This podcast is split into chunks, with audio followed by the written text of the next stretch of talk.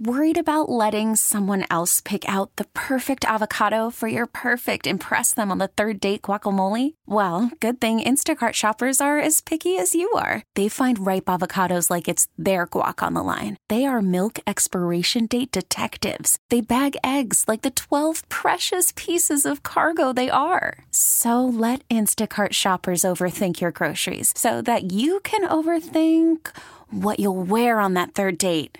Download the Instacart app to get free delivery on your first three orders while supplies last. Minimum $10 per order, additional term supply. We really need new phones. T Mobile will cover the cost of four amazing new iPhone 15s, and each line is only $25 a month. New iPhone 15s? Only at T Mobile get four iPhone 15s on us and four lines for 25 bucks per line per month with eligible trade in when you switch. Minimum of four lines for $25 per line per month with auto pay discount using debit or bank account. $5 more per line without auto pay, plus taxes and fees. Phone fee at 24 monthly bill credits for all well qualified customers. Contact us before canceling account to continue bill credits or credit stop and balance on required finance agreement due. $35 per line connection charge apply. Ctmobile.com. I have to tell you, there's so much going on in the news in this particular uh, half hour. We're talking about the pandemic and how how it has unfortunately led to more and more drug use and the recent statistics of 100,000 overdose deaths has many concerned. Now, among them is William Moyers Jr., the Vice President of Public Affairs and Community Relations for Hazelden. Welcome, sir. It's so nice to have you join us tonight. Thanks for having me on, Geraldine.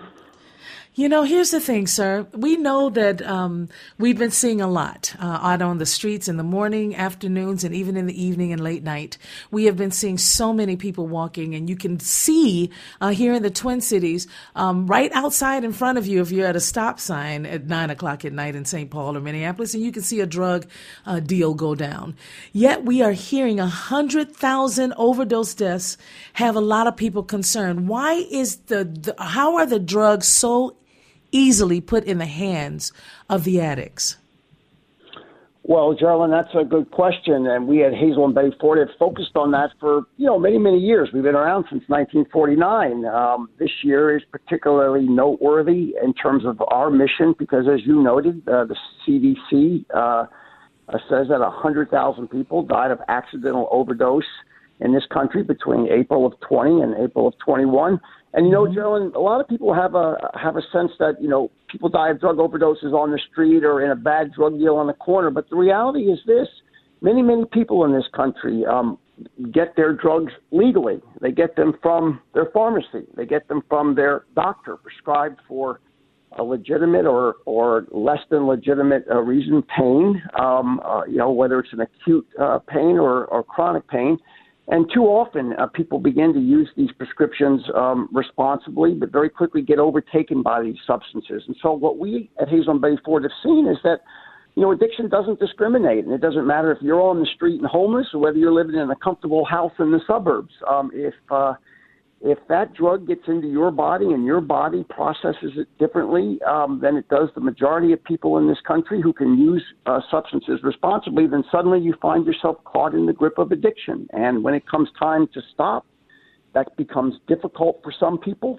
And the next thing you know, they're they're hooked on that substance. Opioid opioids, of course, being the the big driver of that, and before you know it, you have the tragedy that you talked about: a hundred thousand people dying of, an, of overdoses in this country in the midst of this pandemic. That's 275 every day. And in Minnesota, Geraldine, uh, we rank number 36 in overdose deaths during that period. Wisconsin ranks uh, number 27. The fact of the matter is, is addiction is everybody's problem, and that's why it also needs to be everybody's solution.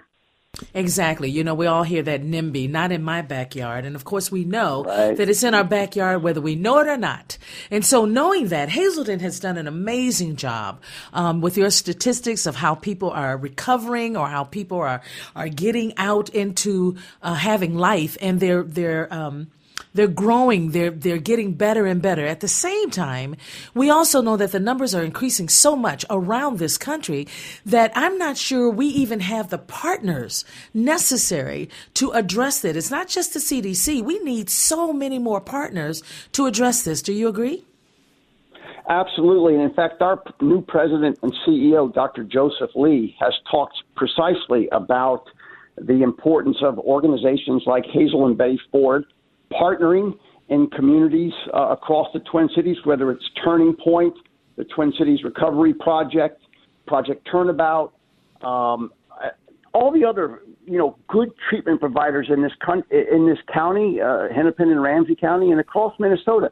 We at Hazelden Betty Ford, we, as I mentioned, we've been doing this for a long time in Minnesota and elsewhere. But we but we treat only a small fraction of all the people that need help, and so it's important that we lift up other people.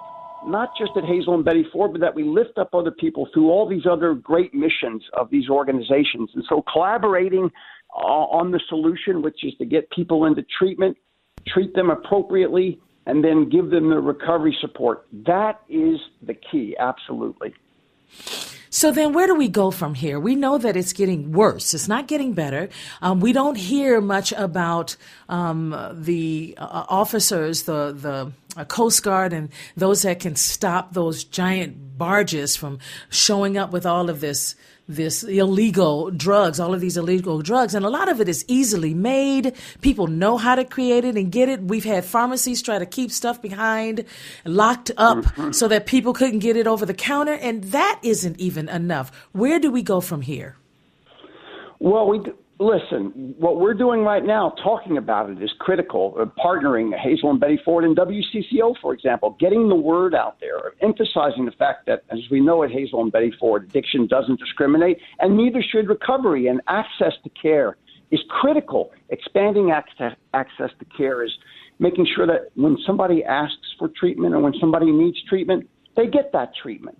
Um, we, we also need to emphasize the fact that, yes, 100,000 people in this country died of accidental overdose this last year. But guess what? A lot of people also recover from addiction. I'm a prime example of it. I came from Minnesota out to, uh, from New York out to Minnesota in 1989 to begin my recovery process through treatment at Hazelden. Um, never could I have imagined 30 years later that I would still be in this great recovery state of Minnesota working for the organization that treated me. My recovery journey hasn't been perfect, but the point of it is, is here I am. I'm a taxpayer. I'm a citizen. I'm a listener of CCO. I'm a fan of the Vikings. I'm a parent. I'm, I'm, I'm an employee, employer, employer, and you know, I, I, I show up every day. The fact of the matter is, is that addiction, as I said, is an illness that doesn't discriminate. Recovery should discriminate either. And if we expand access to care, guess what happens? People recover, and they recover in mass. And we need to emphasize the fact that while addiction is a chronic disease and, and while it's one that can't be cured yet, it can be treated. Treatment works and recovery is possible. So if one of your listeners this evening, Geraldine, is listening and struggling with addiction, we always emphasize it's never too late to ask for help. Don't wait. If you are a loved one or struggling, go ahead. There is access to care out there at Hazelden and other places. Just ask for help and you will get that help. So that's the key right there. We've had some challenges even on the streets um, of some of the suburbs, you know, where there are people who are looking for drugs. They're asking for money so they can buy drugs often. And, you know, in, in certain communities, we've always thought the rural areas is where we saw a lot of those that were suffering from um, overdose and uh, drugs, trying different ways to get as high as they can. And they are looking, you know, they want to recover. I've talked to some who had recovered. They fell off for a moment, but they went right back in and said, Hey, I've got to get better. And so you're right. At 100,000 people, it sounds like a shocking number. It's 330 million of us in America. So if we look at it in that sense, we think maybe we're winning, maybe we're doing better. Is that where we should look and say, let's do better together? Or do we look and say, no, it's just too bad right now. We're not doing enough? It's a great question, Gerald. And I think we can always do more. Of course we can. But listen, if we focus on the problem, guess what? We focus on the problem. But if we talk about the solution, we get people in recovery and their families to stand up and speak out, then we begin to highlight not the problem, but the solution. The fact of the matter is, is that addiction is like any other chronic disease. It can be treated. Not everybody is going to recover. And yes, if one person dies of an accidental overdose, it's too many. But we do know that you know, for every person that dies or gets caught up in the grip of addiction, there's another person who recovers from it. And so we've got to emphasize the fact that treatment does work and recovery is possible. And it doesn't matter if you're, you know, a farmer in Albert Lea or whether you're living in the inner city of Minneapolis. Um, this is a problem that, that, that doesn't discriminate, and, and, and yet the solution is one that, that is available and, and workable for all people. So we've really got to partner. We at Hazelden Betty Ford know we can't do this by ourselves. It's that simple. We're not the cure all for everybody, but we're one of many good treatment providers. Um, you know, providing access to care, making sure that people can use their insurance to to get treatment and, and get recovery support. We have an organization in Minnesota called Minnesota Recovery Connection. Um, it's a recovery community organization that's offering lots and lots of resources for people who've been through treatment programs, whether they're public programs or private programs. Um, the fact of the matter is, is that once somebody gets treatment, they get on the road of recovery, then they've got to manage their recovery. And you know, just in the same way that addiction is an illness of isolation, recovery is a is a community experience. It's people coming together, and so we've got to encourage people who who are in recovery to stick together through this pandemic, through this epidemic of, of substance uh, use, and also to, to help others at the same time. That's why at Hazelden Betty Ford, part of our advocacy effort is about getting people to stand up and speak out and say, this is what recovery looks like. No matter where you come from, no matter what you look like, recovery is possible. Yet there are many, many people recovering. We don't even know that they're recovering. Is it more important for us to know, should a person come forward and say, yes, I am recovering and I'm doing well, you know, pray for me. Should we hear that? Should we ask those personal questions or are we still, many of us want to stand back and go, oh, I'm not going to ask that question. It might embarrass them. Well, you know what? It's it, to, to each his own. You know, I'm a public advocate. I've worked for Hazelden Betty Ford for 25 years. My, my primary um, responsibility has been to stand up and to speak out on these issues, and I do it from my own experience as a man in long-term recovery, and I also do it from my professional uh, expertise as working for an organization like Hazelden Betty Ford we have been working for years along with other organizations, as I said, Twin Cities Recovery Project, uh, uh, and other programs, uh, Minnesota Recovery Connection, to, to, to walk for recovery, to stand up at Twins games, to talk to the media, and to put an accurate face, not just on the problem, but exactly on the solution. Because when we do stand up and speak out, guess what? We look like everybody else. And I think in the same way that people with HIV AIDS, in the same way that people who struggle with depression, in the same way that women with breast cancer all stood up and spoke out, well, we who are recovering from uh, addiction to alcohol and other drugs, we have that same obligation and that same opportunity. Let's talk about policies. We, you and I both know when it comes to the politics of all of it, um, I don't feel we're getting enough done. Where are, where do you see us standing with our leaders uh, in this country, um, their districts, you know, the people that they serve? So many of our states see this. They see the the abuse. They see the need. Are we passing the bills that are necessary to tackle this? Oh, it's a good question, I could I, I could talk to you for an hour about this. I'm very passionate because I've been around uh, since the days when in, insurance companies did not cover addiction on par with other chronic illnesses. We changed that in 2008, and by the way, it was a bipartisan effort in Congress, and it was a Republican president, George Bush, that signed that legislation into law in 2008. And then two years later, under President Obama, we got uh, addiction covered in the Affordable Care Act. At Hazelden Betty Ford, we know that addiction is a bipartisan illness that demands a bipartisan solution. And it doesn't matter if you're from a red state or a blue state, or a red county or a blue county. The fact of the matter is, is that addiction is the number one public health crisis in this country. We know it is at Hazelden Betty Ford, and it's a public health crisis that demands a public health response. And it takes Republicans, it takes Democrats, it takes governors, it takes state legislatures to realize that this is not an issue that uh, is going to over, be overcome by dividing and conquering. We've got to stand together and do the things that we know are right, not just in terms of right public policy, but right public health. When we do that, guess what? People, whether they're vote for Trump or vote for Biden, whether they you know vote for Walz or vote for whomever he's running against, the fact of the matter is is that when we put aside the politics of this country that oftentimes is way too divisive, as you know, and, and, and embrace the totality of community. When we take a community approach to addiction, then we can solve it and we can make sure that people behind bars, people on in rural areas, or people in the inner city or the quiet suburbs, that when they need help, they can get that help for addiction. And by the way, one more thing this war on drugs that we were fighting in this country for 250 years, it has failed. And I think policymakers from both sides of the aisle, including the Biden administration now, everybody realizes that you can't fight our way out of this problem because, number one, it's a public health issue, and number two, it falls disproportionately on people of color who are locked up behind bars for relatively minor or minor drug and alcohol offenses.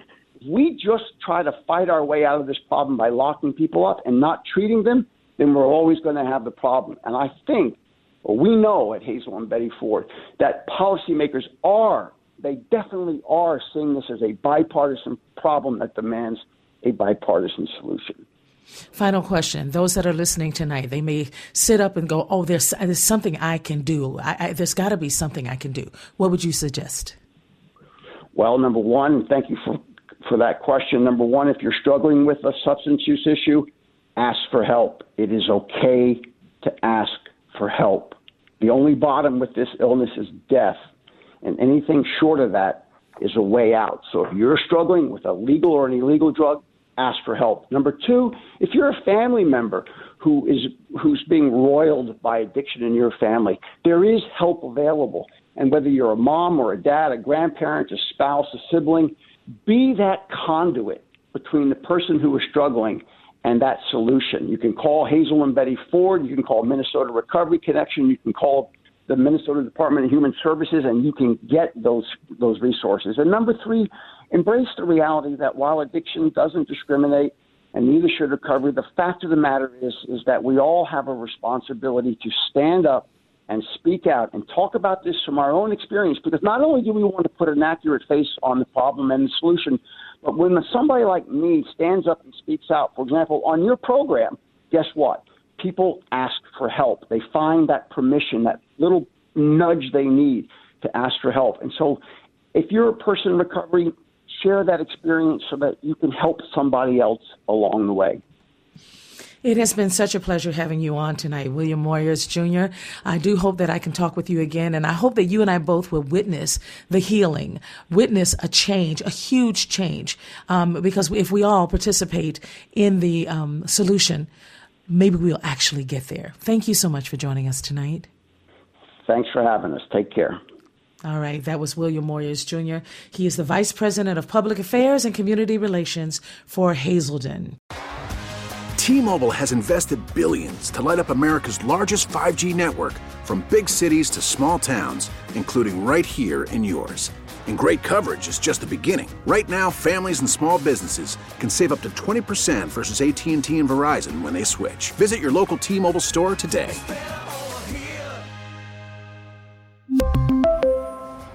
Plan savings with three lines of T Mobile Essentials versus comparable available plans. Plan features and taxes and fees may vary. All star closer, Kenley Jansen, we have a question. What's the best podcast of all time? Baseball isn't boring, baby. I'm Rob Bradford, and every single day I'm sitting down with the biggest names to show you this great game is the greatest game. It's my podcast, it's my passion. It's a cause I started more than two years ago and is now the most prolific national daily baseball pod there is. Another fact, so jump aboard the BIB Express. Follow and listen to Baseball Isn't Boring, presented by Wasabi Hot Cloud Storage on the free Odyssey app or wherever you get your podcasts.